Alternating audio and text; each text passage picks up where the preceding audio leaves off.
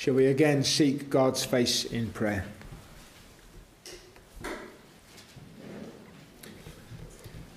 Lord God, as we consider the root of the, the mercies that we enjoy, as we think about the channels down which that blessing flows, as we consider the expressions of your favour toward us, Lord, teach us by your Spirit what you have done for us and how we might respond to you. Lord, for your grace, for your kindness, for your blessing in the Lord Jesus. We thank you in his name. Amen. Amen. I hope that when you're reading God's word, there are at least some occasions, and perhaps there should be more of them, where you come across words or phrases or portions that almost demand that you stop, that you pause, that you ponder, that you wonder, and that you praise.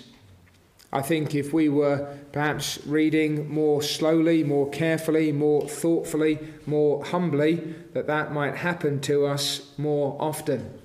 Because there are some statements, there are many statements that should stagger us with the, the fact that God has dealt with us in the good way that He has and there are some that will absolutely beggar our understanding.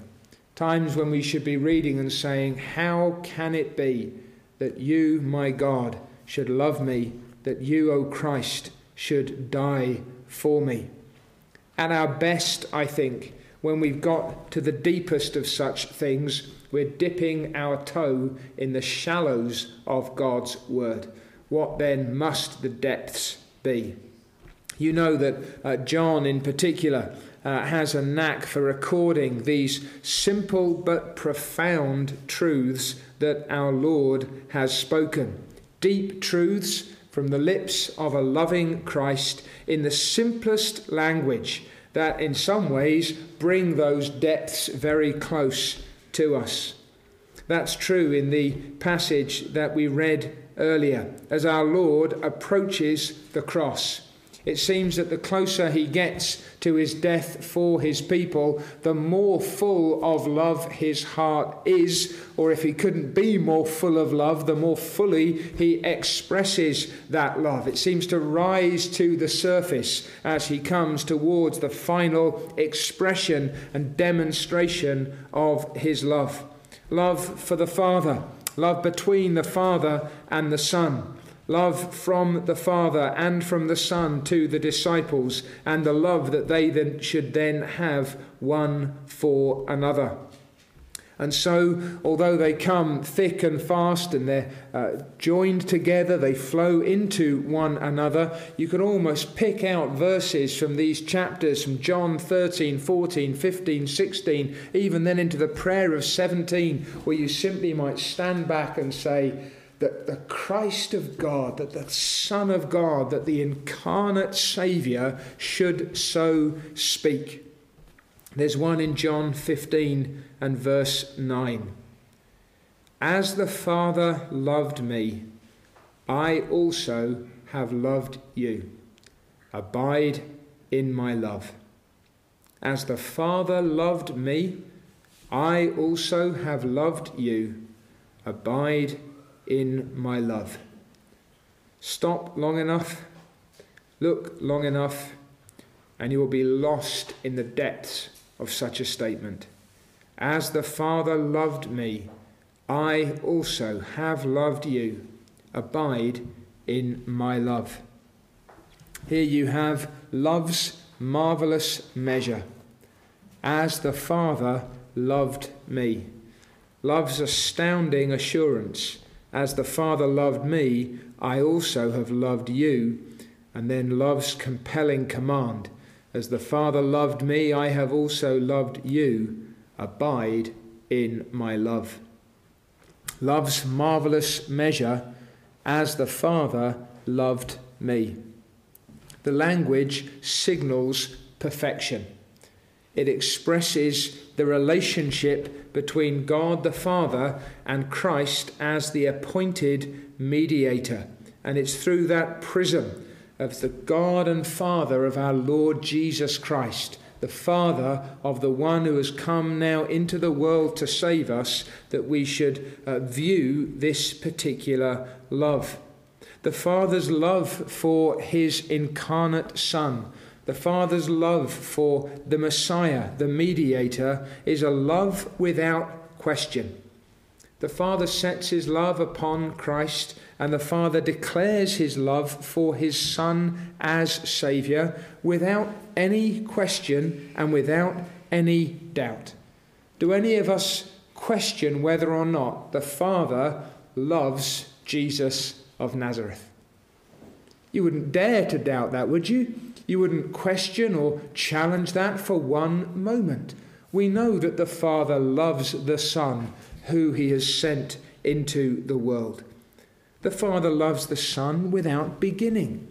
He never began to love him. There is no point before his love is set and settled upon him. We know that before the foundation of the world, there was some determination in which the Father and the Son were, were ready to, to love a people and to save them. And in that, the Father delighted in the Son and delighted in him, not just in his nature as his Son, but in his determination to come and to bless. And that shows itself then in the way that the Father speaks of the incarnate Son, the moments when he speaks of the incarnate Son, when he sees him coming up out of the waters of his baptism and declares his love toward him publicly. The love of the Father for the Son, then, is without beginning, and it is without end. He never ceases to love him. All through his life, even at the very moment of his death, when he's pouring out his wrath upon the Son, it is the Son of his love whom he is punishing for the sake of his people. The love of the Father sustains the Son even while the wrath of the Father is poured upon the Son. It is a fixed love, it is an enduring love. It is unshakable. It cannot in any way be, be broken or taken away. Then the Father loves the Son without measure. The infinite God loving his infinitely lovely Son in whom there's no sin, in whom there is all righteousness. Now, what scale will you set up to grasp the infinitude of the infinite love of the, of the God who is love? How do you even begin to measure that? How do you begin to, to plumb the depths of the love of the Father for his Son? The Son of his love, his only begotten Son. You cannot grasp what it is for the Father to love the Son.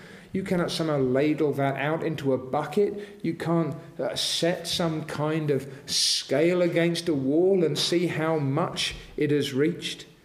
It has no beginning and no end. It is beyond measurement. Its depths are too great for us to plumb. His love is without restraint. Nothing ever hinders the Father's love for his Son. There's never any holding back of that love. It is most free and it is always active. It's, it's gushing from the infinite heart of God, a stream that is always flowing, ever flowing and overflowing toward His Son. There's not even a, a twig, as it were, that diverts it for a single moment. There's not a, a drop that turns in another direction. It's without change. There's no variation in this love. There's no alteration in the Father's love for the Son. In and through all his darkest moments, there's no uh, sense that at any point the Father's love for the Son diminishes. It is steady it is absolute. For God, who cannot change, will never change in the object of his love. And then it's a love that without is without distraction. No one else rivals the Son in the Father's love for him. There's no intrusion. There's no diversion in this love. There's no deviation. There can be no rivals to Christ in the affections of the Father. The Father loves the Son without question, without beginning, without end, without measure, without restraint, without change, without distraction. And the Son always responds with delight in and obedience to his Father. The evidence of that relationship for Christ as he makes his way through the world is always that he does the will of his Father who is in heaven. That's how you know that the Son loves the Father and abides in and delights in his love. The Father loves him. The Son knows that the Father loves him. The Son revels in the Father's love for him. He rests in the Father's love for him. He serves because of the Father's love for him. He obeys his Father because he loves him. This is the way that the Father loves the Son. Now, that in itself should make us pause and wonder. How can we measure, calculate, discern, bound, understand, enter into, lay hold of, grasp, contemplate with any sense of accuracy and completeness the love of the infinite God and Father, the God who is himself love, for the Son of his love. I mean, the very names that the Father uses of the Son, the, the relationships that are communicated in those titles. My beloved Son, the Son of my love. These things, how can we enter in to that? And yet, this is the measure that gives rise to the assurance As the Father loved me, I also have loved you. As the Father loved me, I also have loved you. The marvelous measure is the foundation upon which the astounding assurance is built. Now, this comparative language introduces a parallel I do think we need to be careful here. It's not the language of absolute equality, it's the language of genuine resemblance. That between the love of the Father for the Son and the love of the Son for his people, there is a, a proper and accurate parallel. Christ Jesus is revealed as the mediator of God's love to his own people. Now, again, we have to understand that there must be something in here which is unlike. Why? Because the Father is eminently, sorry, the Son is eminently worthy of the Father's love. It's the love of, uh, technically, the love of complacency. Complacency is, is delight in a delightful object. Some things are lovely, and so love is drawn out by them. The Father's love for His Son is a complacent love. There's nothing in Christ to overcome. There's nothing in Christ that ever makes the Father draw back. Christ is utterly worthy of His Father's love. Can that be said of us in relation to Jesus Christ? Are we worthy of the Son's love toward us? No. And yet, our Lord tells us that the Father's love for him is, in some sense, a pattern of Christ's love to us. And this is what drives us back to this language of perfection, as the Father loved me. There is a perfection in the Father's love for his Son as the Saviour of his people. And in a similar way, there is a perfection in the love of Christ as mediator for the people whom the Father has sent him to save. And that love seems to come, as we've said, to greater prominence and to greater clarity as the cross grows closer.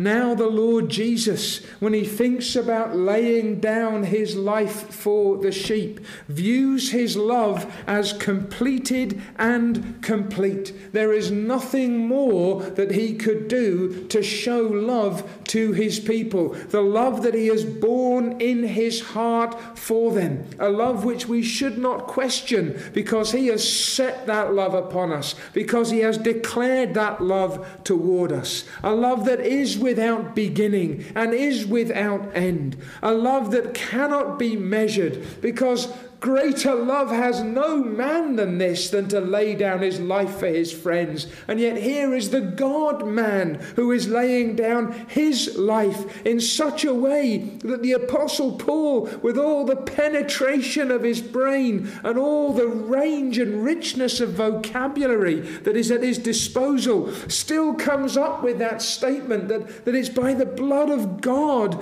that we are delivered.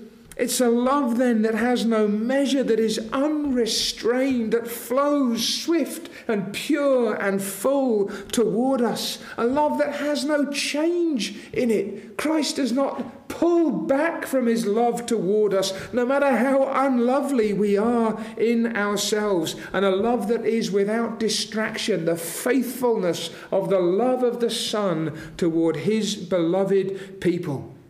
And as Christ comes to the moment at which that love is going to be fully and finally demonstrated by his sacrifice of himself for our sins, he thinks of the Father's love toward him in all its perfections. And he says that as the Father loves me, so there is in the love that I have for you a parallel perfection, a completeness and entirety, a, a, a, a splendor to it. And my friends, we have no more reason to doubt the Son's love for us than he had to doubt his Father's love for him. You don't read, as the Father loved me, I hope, and say, well, that, that cannot be. There are times, I think, perhaps when we, we look the Garden of Gethsemane itself, or even those cries from the cross, and especially the cry of dereliction My God, my God, why have you forsaken me? And yet we see here the confidence that the Son always has in his Father's love we're able, at least in some small measure, to understand how God is always loving his Son with this perfect love. And so when we read that the Father loves the Son, I don't think there's a one of us that would dare to call into question the reality of that, is there?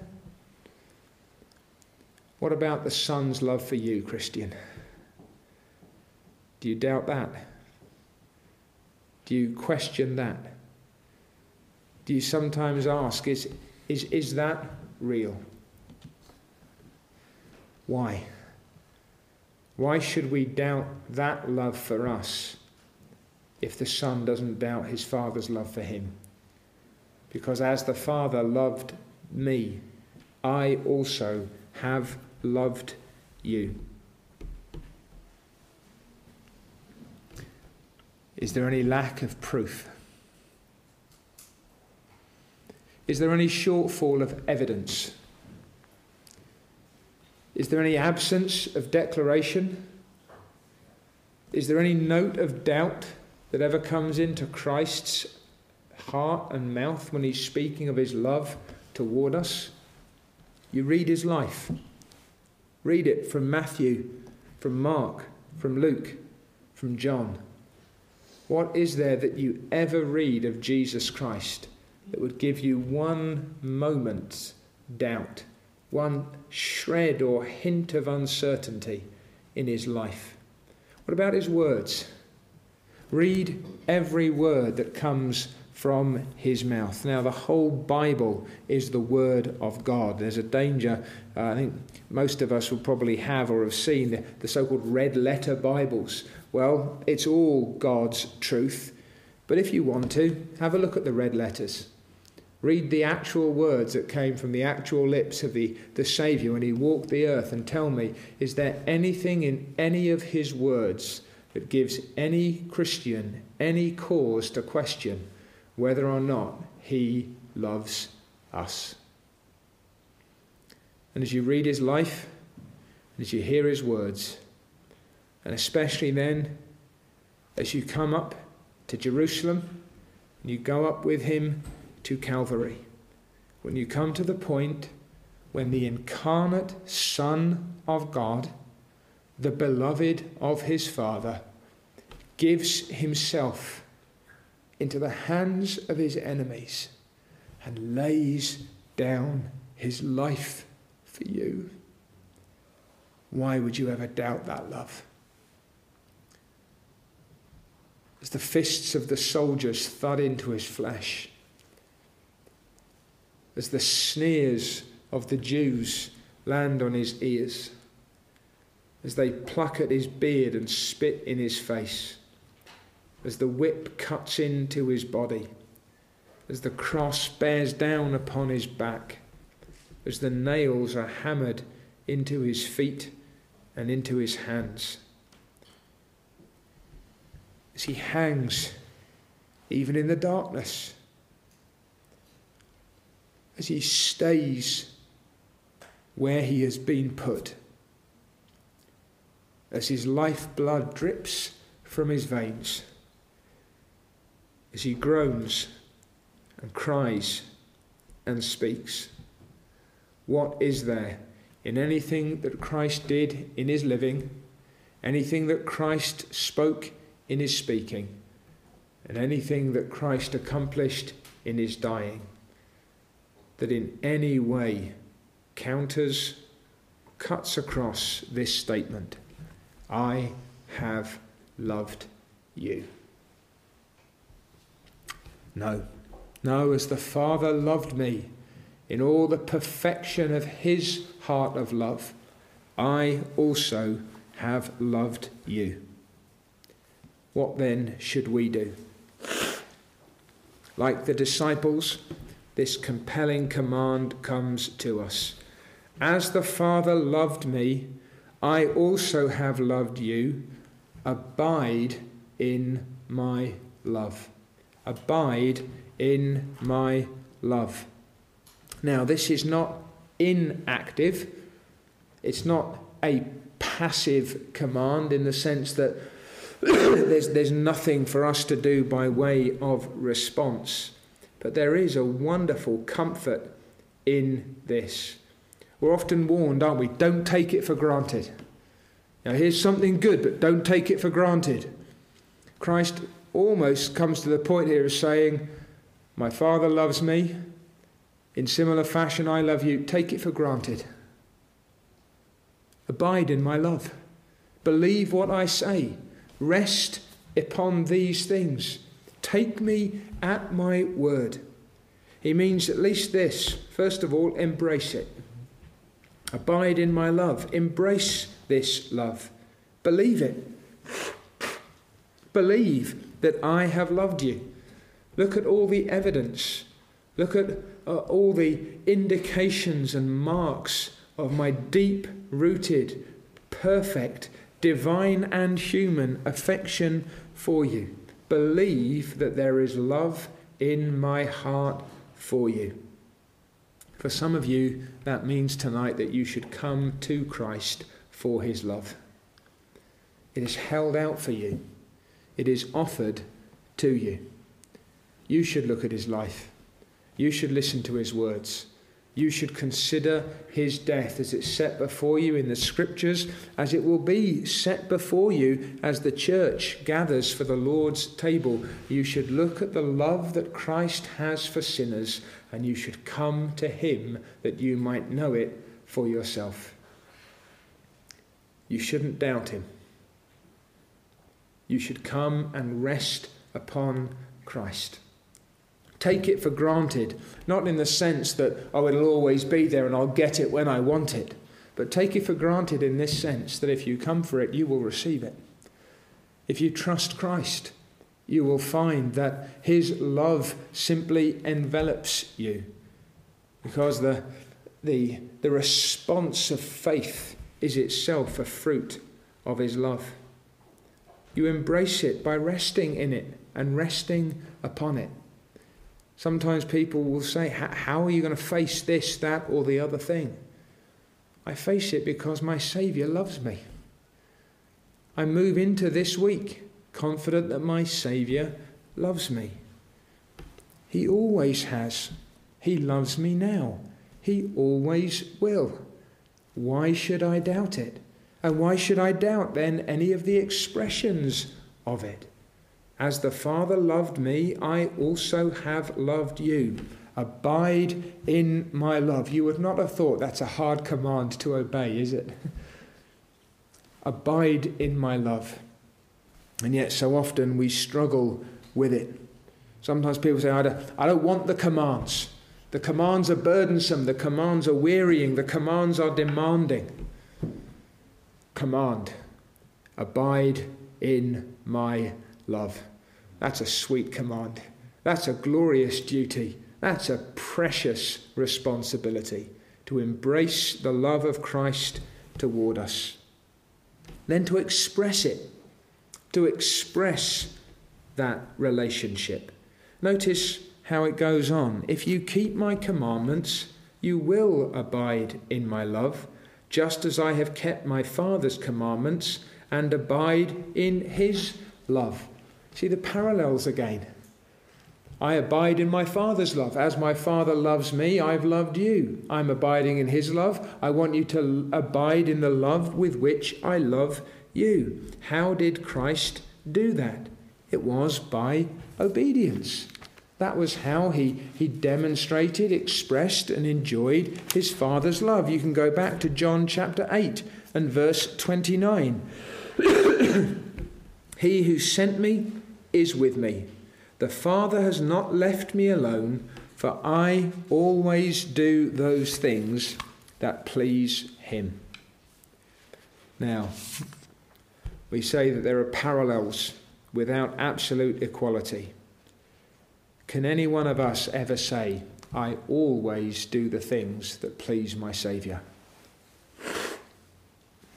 No. No, I have sinned I have fallen short. I have not honoured him as I should. I have not valued him as I might. And yet, still, this same Jesus himself establishes the parallels. If you keep my commandments, you will abide in my love, just as I have kept my Father's commandments and abide in his love. How do we keep ourselves in the love of God? How do we enjoy that communion with Him? It is by a cheerful obedience. And you know this by experience. I hope by happy experience and not simply by bitter experience. It is not that you are earning God's love. It is not that somehow you oblige Christ to love you by your obedience, but having been brought into the love of God by the Holy Spirit, standing in that love, how do you most express and appreciate that love? How do you lose it? How is it soured and cooled in your experience? It is by disobedience. And when do you enjoy a sense of God's presence and pleasure and nearness? It is when you are walking in the fear of the Lord. So abide in His love. Embrace it. Take God at His word. Take Christ at his word. Come to him for this love. Enter into this love. Receive what Christ holds out and express that relationship, express that abiding in his love by obedience, that it may be sustained toward you in your experience. And then enjoy that love. Abide in his love. Enjoy the fact that Christ loves you. Do you, do you enjoy the fact that you are the beloved of Christ? That's more than just accepting it, isn't it? more than just signing off to it, more than just some orthodox acceptance of the fact. Do we, embracing it, actually enjoy it? I can't remember which of the uh, the boys it was. One of the lads had a, a friend who I think went to some, uh, I think maybe Mediterranean country uh, over the, the half term break came back and said, I enjoyed the sea. Oh, did you? Yeah, 27 degrees. It's like a bath almost, isn't it? 27 degrees. Did you enjoy it? You don't need to ask the question. Of course you do. You, you go in and the warmth laps around you and the water sustains your weight. Why do we deprive ourselves? Why do we doubt the love of Christ toward us? Why do we not rest in it? Why do we not revel in it? Do you appreciate what it means to be the beloved of God's beloved Son? What happiness is not bound up in that? What security is left out of that? What favour is absent from such a statement? I'm not saying that there are no challenges to the enjoyment. I'm not saying that there aren't times when, by our own follies or even by the assaults of the wicked one, our present sense of that love can be in some way diminished or damaged. But do we simply enjoy being the beloved of Jesus Christ? Do you wake up conscious of the fact? Or do you read your scriptures to remind yourself of the fact that the mediator has loved you? That you've been reconciled to God through Jesus Christ and his great love toward you? That you have a Saviour who, the closer he got to the fullest and final expression of his love toward you, seemed to find that love not in any way diminished in him, no drawing back at that point, but rather a, a fuller, a richer, a more transparent, and a more complete demonstration and declaration of his love. Do you wonder as you read through these chapters before coming to the cross how much our Lord speaks of his love towards us. He is explaining beforehand. He wants the disciples to look at the cross through the prism of the love that he has for them and the love of the Father for him in sending him to die for our sins. We need to learn to appreciate what it means to live then in the love of Christ as the mediator that God has given and as the Saviour for our souls.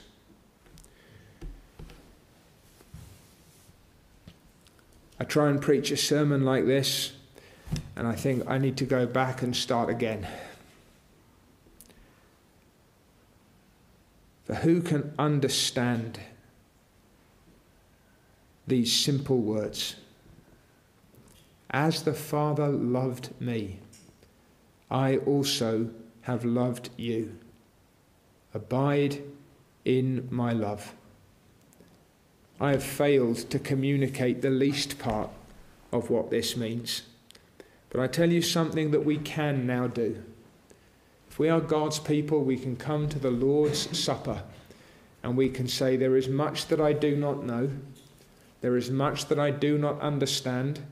There are many things that I do not feel as I should, that I do not see as I might. And yet I now understand, at least some little more, that what Christ did when he laid his life down for me on the cross was an act of love which has in it proper, real parallels to the love which his Father in heaven had toward him. And that by coming, by contemplating, eating and drinking with faith, gazing afresh upon the Christ who loved me and gave himself for me, that I am made able by his Spirit's work in me to abide in his love, to embrace it here, to express it even in obedience to our Lord's command, and to enjoy something tonight of the love with which he has loved me, a love which in itself has a parallel in nothing else but the love of the Father for his own begotten Son. Amen.